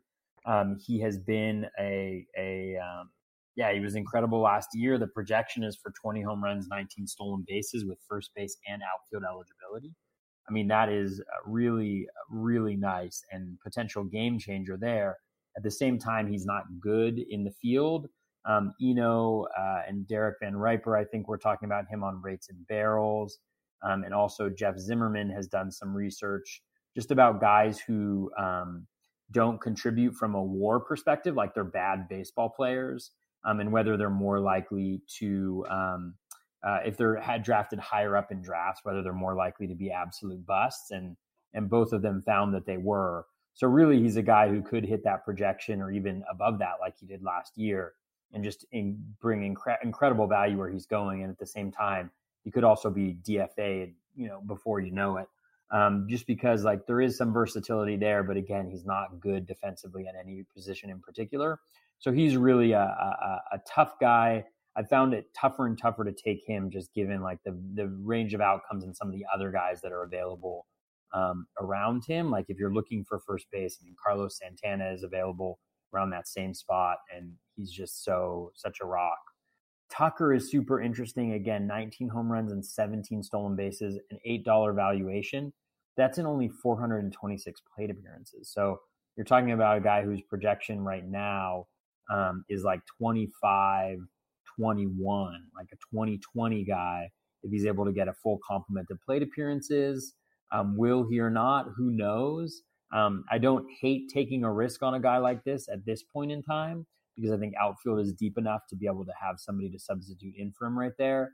So a lot of risk, a lot of reward. Um, really interesting guy. It'll be interesting as as the season progresses and we get closer, whether we learn a little bit more about what his situation is going to be. Because if it's even if he's strong side of the platoon in the outfield, um, I think he's going to shoot up draft boards for sure. David Dahl was going around like pick 55 or 60 last year. He was really good when he played, but again, he's never been able to get healthy. Um, again, he's going a little bit later. So is he a guy where you don't necessarily need full health? You just need three quarters of a season and to be able to plug somebody else in there to give you a little bit of value, that's that's a possibility. And he's in Coors and he's going to play, you know, when healthy. Although he's really bad against lefties. Uh, Lourdes Gurriel Jr. is actually really interesting to me. Um, what really interested me, me, about him is like his story, like because he um, he left Cuba and he um, and he didn't play baseball for a while, so he was really getting back into it. But you know, you look at his his you know full numbers uh, in his career is about is slightly more, right? It's no, it's right at 606 plate appearances, 279, 82 runs, 31 home runs, 85 RBI, and seven stolen bases. Uh, yes, please, right? Mm-hmm. Uh, hard hit rate was up 13% last year. Um, he's aggressive. Uh, the contact rate is down a little bit, but he is so aggressive that I think that's one of the things keeping that K rate reasonable. He's in that kind of Baez, um, Avisail Garcia, uh, super aggressive guys. And then when you look at his people have pointed this out before, but when you look at his projection and you compare it to Gleyber Torres's, it's it's pretty yep. it's pretty favorable, right? And so mm-hmm. I think he's probably the guy that I like the most in this spot right here. I love Max Kepler a lot. He's less valuable going around pick 150, although I've seen him dropping recently. What's his ADP over the last two weeks? Over the last two weeks, Max Kepler 152 going as hot as low as 170 one 150 going as low as 170. So if he falls, I'm a little bit more interested. But again, like there's this just group of of outfielders that has a pretty similar profile that's not necessarily spectacular. I liked him a lot more last year going around pick 200 or so. The batting average, you know, the thing that I love about Kepler is like the contact rate is really good. The O swing is pretty good. It actually decreased a little bit last year, but he's generally got a good eye. Um, but he hits so many fly balls at a really high launch angle that the batting average is really hard to sustain at a higher level. And he's really fast, but he's a terrible base runner. Um, so he doesn't really contribute an average in stolen bases. So he's fine. I think he's going to get, you know, he'll probably earn back what you spend, but I don't necessarily see a ton of upside going where he's going right now because of the limited batting average and the stolen bases. Yeah, we have some similar thoughts for sure. Danny Santana's a guy I talked about at first base the speed's there if you need it, good, but I'm not running to, to get Danny Santana. Good ball player, just not my cup of tea. Kyle Tucker, man, if I knew he was going to be playing a good amount, I'd be all in. I agree with people saying like you know you can't have Reddick and these guys stop him. Baker Baker loves his veterans, so I want to see how camp goes. If Tucker is going to play like majority of the time in the outfield or two thirds of the time in the outfield, this guy's got 2020 ability, so fast. He runs wild. He's a real. He could be an absolute steal here, or he could just be a guy that sits on your bench and you just wait, wait, wait type stuff. So it's tough. But if you like your early start and you like the player pool coming up, I think Tucker is one of those guys that could be a game changer if you play it just right. So mm-hmm. interesting player with Kyle Tucker. David Dahl's fun. He never stays healthy. The talent's there you know, if he puts together a full season, he's great. But I'll just wait for Kyle Schwarber or Franmil Reyes. That's kind of how I look at it there. Lourdes Gurriel, I love. I was all over him last year. He started out horrible, went to the minors. Once he got his stuff together, they moved him to the outfield in the minors, got him work there, came back. He started tearing the cover off the baseball. 20 homers in 84 games, even six steals. Um, his, his walk rate went up to almost 6% last year, which is great to see with Gurriel. I think he takes the next step this year. He's only 26 right now. I think big things are to come from Lourdes, and I think he's a. It's tough to say value at this point in the draft, but I still think he's a pretty good value. I, would have him, you know, put him up there with the the Brantley Conforto range for me. I, I like Lourdes quite a bit. I think he's got that ceiling that can be pretty pretty sneaky for you on this one. Um, and then Max Kepler, you, you talked about him, very good player. I'd rather have Gurriel. I'd rather have Schwarber, Reyes. Uh, if Kepler was on next week's pod, it would make more sense to me. That'd be much more appealing. But um, unfortunately, not. It's it, it's weird because, like you said, we've been Kepler fans. He you know went from 19 to 20 to 36 home runs, batting or RBIs went up, all that good stuff. The average even got better. he's still only been playing baseball for a handful of years from Germany. Didn't play his whole life. He's getting better every season I don't know what the next step is for him. I think we've kind of last year. I think it's kind of like that ceiling season, and um, you know, if he takes a step back, this pick's really going to sting. So uh, Max Kepler at this point, just not something that's going to do it for me. That's the unfortunate factor. So in this range, Gurriel's big big fan here. Tucker's the big upside player for me. All right, the last grouping on part one of the outfielder, 41 through 45. A guy that I just I love, beer league softball body, playing some outfield for the for for the Cubs and Wrigley. Kyle Schwarber at pick 156. Franmil, the Franmil at pick 157. Byron Buxton, who people just can't quit, at 163. Scott Kingery at 164. And Garrett Hampson at 166 that is quite the way to finish this off. Kingery and Hampson would surprise me, to tell you the truth, to be here. What do you got for this range? Yeah, I'm with you on um, on Schwarber. I think of all these guys, um, Schwarber is the guy that I like the most. I mean, they're very different profiles, right? You got a lot of speed coming into play here, and so that obviously, I think, um, it depends on what you need at this point in the draft like the team that I'm drafting right now, which is limited on speed, would definitely look towards the back half of this. Um, but with Schwarber, I really like um, uh, a lot of the things that I saw last year towards the end. Again, like you look at his rolling average graphs, had pretty consistent contact, right? We always think of Schwarber as being a guy who, you know, swings and misses a ton, but it's not really the case. Like he, you know, 82.6% in zone contact rate is not bad by any stretch of the imagination. His hard hit rate shot up to the highest point at 49% over 40 games um, in his entire career, uh, which is really nice. And at the same time, his ground ball rate um, was at a not really nice 36%. And then the O swing has always been really, really sw- solid for Schwarber. So I think it seemed like last year he was really starting to put things together a little bit. And then when you combine that with the StatCast metrics, which are just, you know, absolutely off the charts, the exit velo 97th percentile, hard hit rate 99th percentile, xwOBA 89th, x slug 93rd. Um, you know, all of that stuff is um, uh, is absolutely uh, wonderful uh, for Schwarber. I really, really like it. And then when you look at, I'm getting more familiar with the rolling average graphs over at um, Baseball Savant. You can actually get them just by going to player pages and then clicking on breakdown, which is in the blue little bar there. Um, over his last 100 plate appearances, uh, 443 expected WOBA, really shooting um, through the roof and just improving, improving, improving. 416 over his last 200 plate appearances. Um, I believe the average exit velocity, if my memory serves me correctly, is also in an upward trend. So everything from the batted ball quality to the contact to the O swing is all looking really, really nice for Schwarber. And where he's going right now, he's a guy along with Miguel Sano, where it's kind of like I wouldn't be surprised if he hit the most home runs this year. Like he'd be probably somebody that I'd want to put money on because the odds will be pretty low. But really, really like him. Um, and and the most of this group right here for Reyes, I think he's kind of a lesser Schwarber. I don't think he has the contact skills that Schwarber does um, although the the Statcast metrics are also elite for him.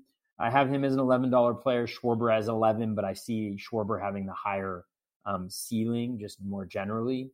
Uh, Buxton is obviously, you know, the, the price is a little bit right for Buxton in the sense that, you know, let's say he gets injured and he only plays for 40, 400 plate appearances. At this point in time, if you have him in for 400 and you have some like league, average guy or slightly better than league average guy for another 200, that's a very good player you're getting. And so the price is a little bit right for Buxton um, going where he's going right now. Kingery is a guy where the batted ball quality has improved. The plate skills are still a little bit of a mess with the O swing being high, the contact rate being a little bit low, but he's at least improving in one element of it. Um, and I think the stolen bases at the third base position and at this point in the drafts is really nice. He's terrible in OBP, but in a batting average, He's he's actually has the highest value based on his ATC projection at twelve dollars. And then Hampson again is a guy similar similar to some of the other guys we've mentioned, where it's just such a huge risk. And at this at this spot, I just don't think I can do it with Hampson. I think I'd rather take a gamble later on with some higher upside guys than do that right here. Um, because you could go with like a Buxton, who I think is going to get playing time and is likely to produce pretty similar, if not better, uh, stats than Hampson at a pretty similar price. So I think Hampson's the guy that I'm not going to own on any teams here. I think right now I have like two or three shares of Schwarber, one of Franmil, zero of Buxton, one of Kingery, and zero of Hampson. So that should give you a sense of kind of how I feel about them generally. It's an interesting range. Um, I, I, started playing with those rolling graphs on Savant when you started talking about it, and Schwarber's page is just dreamy, absolutely dreamy. When you want to see just graphs peak at the right time. So, uh, yeah, big big Schwarber fan. I said it a million times on these shows. You've echoed it, uh, or I've echoed you. Either way, uh, huge huge Schwarber fan this season. I really really hope he does not disappoint because I have a lot of high hopes there. So I like him much higher than this. Like he's the 41st outfielder here. I have him. I think I even ranked him like the top 30 on mine. I'm, I'm a, a huge, huge upside guy with Schwarber. Uh, Franco's got a, a, lot of upside, but there's more question marks in that uh, Cleveland outfield. So something to keep an eye on when you're looking at that. Still very, very talented, but there's a lot of moving parts there with the different outfielders in play. Uh, Buxton's interesting because you're to me you're still pay, paying a good price for Buxton, but like you said, comparing him to Hampson, the upside with Buxton is tremendous. If you look at his his his numbers last year before he got hurt, he was swinging it so well. The power speed combo was great. Then he got hurt and just kind of never never came back together. Um, there's a lot lot to like there with Buxton. Just health is not one of them, unfortunately. But if you want to take the gamble, there could be tremendous upside there. I'd rather have him than Garrett Hampson, like you said, because Hampson, I still don't know where his playing time's coming from. And then I'm a Kingery fan. Talked about it, uh, I believe it was a third base podcast, as a, as a late corner infield, outfield option for you. Some power speed to take a peek at. Um, should be starting every day, especially out the gate for Philadelphia. Uh, Bohm, people say Bohm's supposed to come up and play third base, but his defense is really, really bad. Kingery can play all over the infield. He can play the outfield. As long as he's hitting, he's going to be fine. You know, projections ATC 20 homers, 18 stolen bases, 245. In the minors, he's been two or he's 260 last year, and then you know 333, 294, 313. So maybe a 280 average. Maybe the projections are low on the average part. And if that average goes up, the other stuff in the projection should go up as well. So Kingery, I, I do like quite a bit. So in this range, it's Schwarber, um, I guess Franmil, and then Buxton and Kingery for me. So lots and lots to like there. All right, that wraps up our top 45 ADP. We'll do the other 45 next week. But for now, let's get to some of the listener questions. If we don't get to your question today, it's because it involves players for next week. So we will get to it. I have it saved here for you. We will talk about it.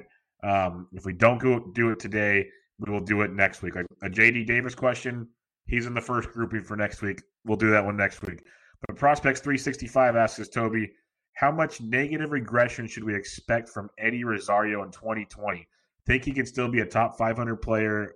Oh, that was joking with you. Will he be DFA'd? Joking with you. But the regression part, what's your thoughts? You talked about him, but why don't you reiterate what's your thoughts on him regression wise?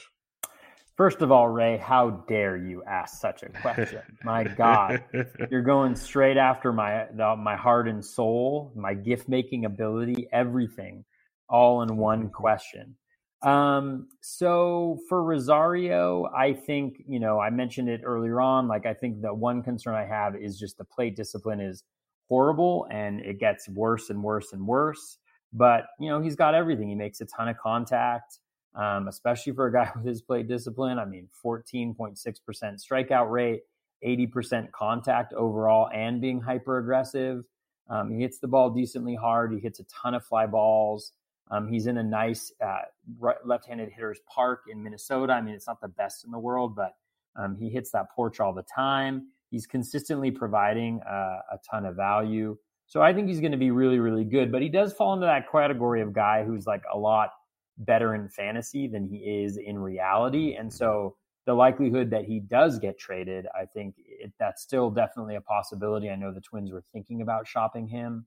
Um, I know they have some guys in the minors who can also push up. So he, he definitely won't lose plate appearances because he'll go somewhere and start there. But I think overall, he's a very solid commodity from a fantasy baseball perspective who continuously returns a decent amount of value. And I think, especially with the batting average and home run combination, um, I think that's a really nice. Uh, he's a really nice piece. I actually don't own him a ton of places.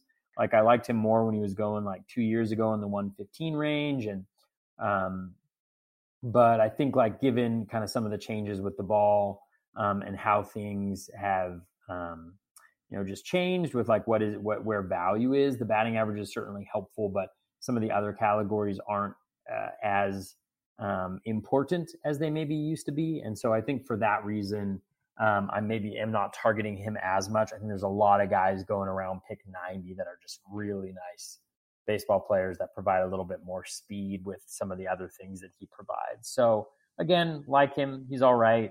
Um, I definitely think you know the the the the play discipline results in a high variance approach, so high highs, low lows, but overall solid. All right, Dave Petros Petroziello. We have two questions, but they'll be next week. Bryan Reynolds, JD Davis stuff. We will get to those next week. Uh, Armchair Analytics asks Charlie Blackmon is an NFC ADP of 40. Why so low? Well, to be honest, that's not that. I, I think it's kind of high for Charlie Blackmon. Now he's going up to 53. We went over the other options there. It's just a, outfield's deep. B a lot of pitchers are going, and other position shortstops are like there's 10 shortstops in the top 50 to 60. It's just where Blackman's falling because he doesn't run anymore. He when you take away those stolen bases, he's like a lot of other players in the outfield. So that's the why I see him going there. What's your thoughts, Toby? Yeah, no, I absolutely agree. In my in my valuations, you know, uh, with the AC using the ATC projections, I have him as the ranked as the 50th best player, and you know he's going 53rd, like you just mentioned. And I think the challenge is, like you just mentioned, Bubba, like the stolen bases. The stolen bases have just dried up 17, 14, 12, 2. Um, again, the batting average is great. The home runs are solid. The runs are amazing. The RBIs are okay. So, really, he's like a strong contributor in three categories uh, solid in one, um, or strong in one, and then uh, not really that helpful anymore in another. And I don't anticipate that that's going to go up too much. So, he's a very solid profile. I don't think it's a mistake to draft him. I just think he's falling because the skill set that he has is not as valuable as it or the skill set he has now is not as valuable as the one he used to have that people are used to. Yes, Brandon Waddell asks Gallo or Soler. I think they're going about the same ADP. Yes, Gallo is going pick 87, Soler pick 95. We kind of already hit on this. Very similar power production, but Soler's average much much sexier. So it's Soler for me. Soler for you, Toby. Uh, Soler for me, yeah, going away. But I'm not really. Oh. I, I, don't have a ton of Soler because I'm just not targeting that profile at this point in the draft, though. Well, yeah, it's like you said, you can get Kyle Schwarber a bit later, so totally, definitely something to enjoy there. Um, do do do yeah. Ben Tid asks at Breaking Ben underscore T. Am I wrong in thinking Harper is worth a second round pick in a 12 team league? I think you're not wrong at all. I think he's a late first round, early second round pick in 15 team leagues so no, way you're not crazy. Do you think he's crazy for thinking he's a second round pick? No, uh, I do not either. I have him as my 27th ranked player, uh, $24 back end of the second round in a 15 team league. In a 12 team league, I do think it's a little bit of a stretch just because I think, you know, especially in that format, you know, the shallower the league, the more the scarce categories matter. And those are batting average and stolen bases. So Harper doesn't necessarily hurt you there, but he does uh, hurt you a little bit in batting average compared to some of the other guys that are going uh, in this spot. Uh, I think in OBP leagues, though, in OBP leagues, I think you can make a case for um, Harper to be, you know, back end of the first round, um, early second round with Juan Soto in a pretty similar um, position there. Maybe not as high as Soto, but right behind him. Uh, that's where I could I could make the case for him being pushed up a decent amount. But I think second round is fine. Like you're not you're not doing anything crazy by doing that. I wouldn't have him in the second round of a 12 teamer though. And, and the, he he mentioned I forgot to read it. I, he has him as his seventh outfielder behind Acuna, Yelich, Trout, Betts, Bellinger, Soto. Yeah, we kind of agree with that as well. So dead on there, Ben. Um, Eric Samulski. We will get to your question next week on the Rays and the Reds outfield as we have many more of those guys to talk about next week. Um, we will get to Matt Olson's question about late round outfielders as well next week. All right, Cubby Knoll, good old Cubby Knoll, standard five by five. He did this with tongue in cheek because he knows they're all next to each other in ADP, and we just kind of all compared them. Conforto at pick 130. Schwarber is going actually much later at 156, and the Franmil at 157. How do you rank those three out? Uh, say them one more time. Conforto, Schwarber, Franmil. Conforto, Conforto, Schwarber, Franmil. I would probably go. Hmm. This is a tough one. Uh, Franmil is is definitely towards the end. Um, I am going to go Schwarber, Conforto, Franmil. Will be the order that I would rank them in. I just think that Schwarber he showed something towards the end of last year. Um, you know, just to give you a sense, like over his last 200 plate appearances, um, his expected batting average, and again, it's not predictive, but it was 290. Um, and that's the highest it has ever been over a, a, a two, um, a 200 plate appearance sample for him. And I think that just reflects kind of like the improvement in contact, uh, uh, quality, and just a pretty solid and steady contact rate this past year. So I would go Schwarber and then Conforto. I also think Schwarber has a better situation. Um, so yeah, that's how I'd rank it. Yep, I agree with you there. Schwarber, Conforto, Franmil for me as well. Uh, North Shore Havoc has two questions. First, Franmil, do you think Franmil is a sneaky candidate to lead the American League in home runs this year? Uh, sure. Yeah, I don't see why not. I mean, when you look at him, I think – every 600 plate appearances, he's averaging like 38 home runs. I did an article about it earlier um, in the uh, in the year when I drafted him at the first pitch Arizona draft. But I mean, his ATC projection is 35 in 557 plate appearances. You know, if he can get 600 plus plate appearances, I think 45 is definitely in the realm of possibility, and and that's going to be in competition for the lead league probably. So uh, definitely, I mean, he's another guy along with Schwarber that wouldn't be a bad bet uh, as a, an MLB uh, like him, Sano, uh, Sh- uh, Schwarber would be guys that I would put some money on. Probably the odds right now of of being the home run champ. Yeah, the Franmil saying he's like in the best shape of his life. He's lost weight. He's swinging better. I wouldn't be shocked if he has a big year home run wise. That power is ridiculous with Franmil. The other question from North Shore Havoc, Kyle Tucker, exclamation points. Does Reddick finally get out of his way? Are we going to see a 2020 breakout? Like I hinted at, if if we get like three quarters of a season, we got 2020. You got to hope Reddick gets out of the way, but Dusty Baker's there. Uh, the talent is there with Tucker. If you want to take the gamble, I got no problem with it, but it's risky. What's your thoughts on that, Toby? Yeah, I think I think it's acts. Uh, I think it's totally the the same thing. Yeah, I mean, oh, uh, yes, yes, could he do it? Absolutely. Um, and I, and I don't think it's a terrible pick to grab him where he's going, given what what we know is the potential 2020 upside if he gets enough plate appearances. Um, but you know, again, it's it's it's it's a risk risk reward thing, and I think we'll get a we'll get a clearer sense. I think the challenge is we'll get a clearer sense the closer we get to the season, and as a result, his value will change accordingly. So it's almost like you hope that he's not he's not in the in the strong side of the platoon. You know that he's like not that he's in the minors, but like maybe he has he's relegated to the bench or something like that, and so that his his draft price price decreases any more even more, and you can pick him up with the with the hopes of of kind of getting striking striking gold. Um, you know, when somebody gets injured or when somebody uh, doesn't play. All right. The question from Alfonso Dietrich. Two of the three guys we discussed in this would you rather type idea so we'll go we'll do the whole thing here. And it's weird because they're not really close together, so you have to really kind of think about this. But who will be a better value at the end of the season? Justin Upton, Marcell Ozuna, or Lourdes Gurriel? So Ozuna's going to want to pick 104, so the level of value is not as much. Gurriel at 152, you could see a little value there for sure. And then Justin Upton at 225, who is as consistent as they come, was hurt all of last year assuming healthy, which he says he is. Could be back for another 30, 100, 100 type thing. For me, mm-hmm. I'm going with Upton. What are you going with? Yeah, like our, I'm assuming we're talking like dollar value of. um Yeah, I'm assuming best dollar value by end of, end of the season. Improvement. Oh man, this is a tough one. I mean, it's a great question because I think with all three of them, I think there's reasons to believe um, either one will um, do that. Uh, let's see.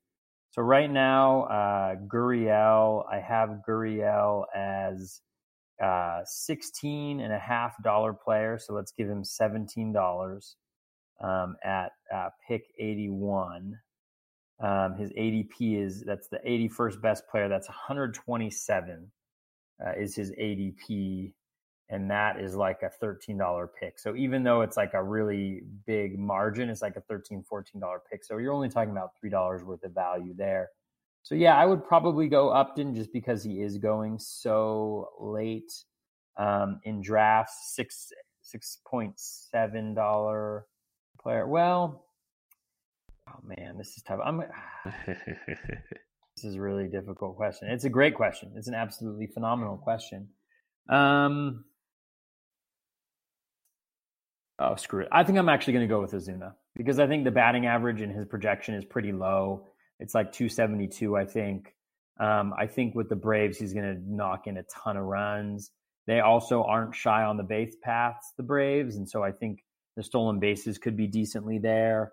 And so I think if he outperforms that projection, going where he's going right now, I think he's going to be able to generate a pretty significant amount of value. So I'm going to go with Ozuna. I think the problem with Upton is I'm just not sure whether the stolen bases that he traditionally provides are going to return, given like the lower leg injuries, given that he's older a little bit slower and, and the lineup that he's in right now and and the batting average is is the other weakness and so i think it's just hard for him to generate a ton of value um, in a pure valuation standpoint i think he's a great pick going where he's going um, but you know i think ozuna has the skills to really outperform and be like a top you know 50 top 30 guy even um, if everything fall, falls right so there we go, Alfonso. You wrapped his head in a pretzel. You got him.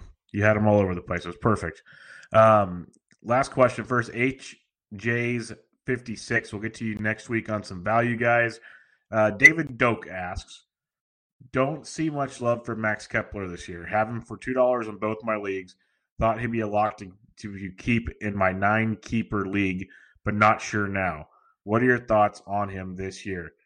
Okay, so what I'm getting him in is he has him as two dollars for as a keeper in a nine team keeper league. I'm assuming is what that says. What are your thoughts on him this year? Well, we both think he's very, very good. We think there's better players around him, but for two dollars, I'd be hard pressed to say no, depending on what else you have.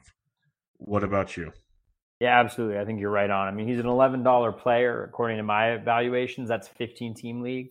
He's probably a little less in um, in 12 team leagues. So it depends on the depth of the league. But, you know, even at $2 draft cost, you're gaining $7, but it all depends on who your other eight keepers are, right? And I think the reason why he's maybe seems a little underrated is just that the skills that he provides are the three least important in my not not least important but like the three least valuable right like he's not mm-hmm. an elite home run hitter he hit 30 last year i think or 30 close to 30.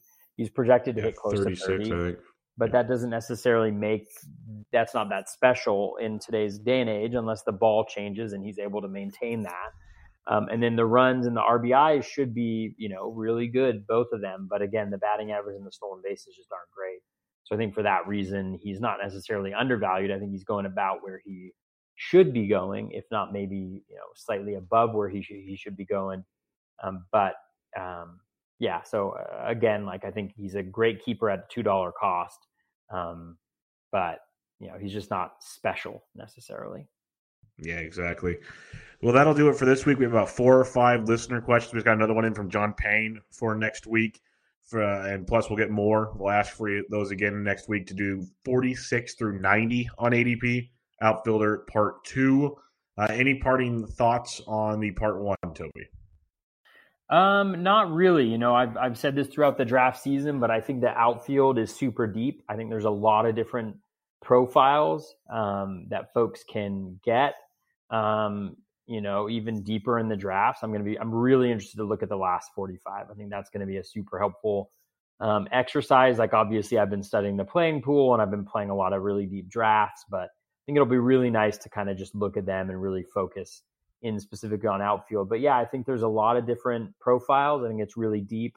I don't mind waiting um, to get it. In fact, that's kind of like my preference um, if I were to choose how a, how a draft were to unfold, because I think just all throughout, you have some really good players that can provide you whatever it is that's missing on your roster at that point in time. So um, a lot of fun though, Bubba. This was this was great. I love the way that um, you organized it and and um, yeah, really enjoy.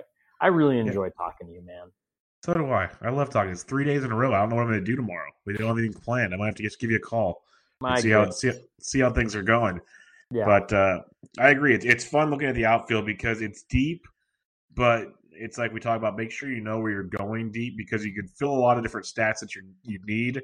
But if you wait too long, it can get interesting. I'm not saying you're in trouble. It can get interesting though. So I do like the outfield quite a bit. We're finding like that sweet spot of the Schwarber area, Mercados that we like, and we got some fun ones coming up, 46 through 90, and it'll really get you prepped for your drafts coming up uh, as we approach the season. Give you a better idea of the player pool, where you should be going, bobbing or weaving, those kind of fun things. So we'll be back with you on that next Monday as usual. You can find Toby on Twitter at BatFlipCrazy. I'm at Intric, and this is Bub and the Batflip, episode 24, outfield preview part one. Catch you guys later.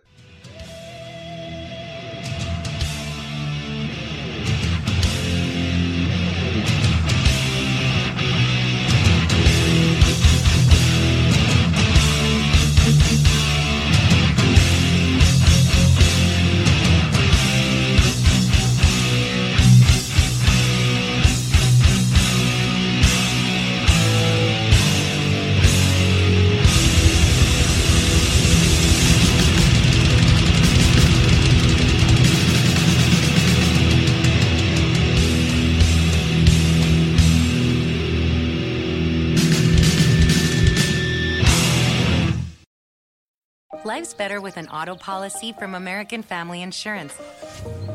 No matter what dreams you're driving towards. That's because our expert agents will make you feel totally protected with the right auto coverage at the right price. You'll also save up to 23% when you bundle auto with home. American Family Insurance. Get a quote, find an agent at amfam.com. Products not available in every state. Visit amfam.com to learn how discounts may apply to you. American Family Mutual Insurance Company SI and its operating company 6000 American Parkway, Madison, Wisconsin.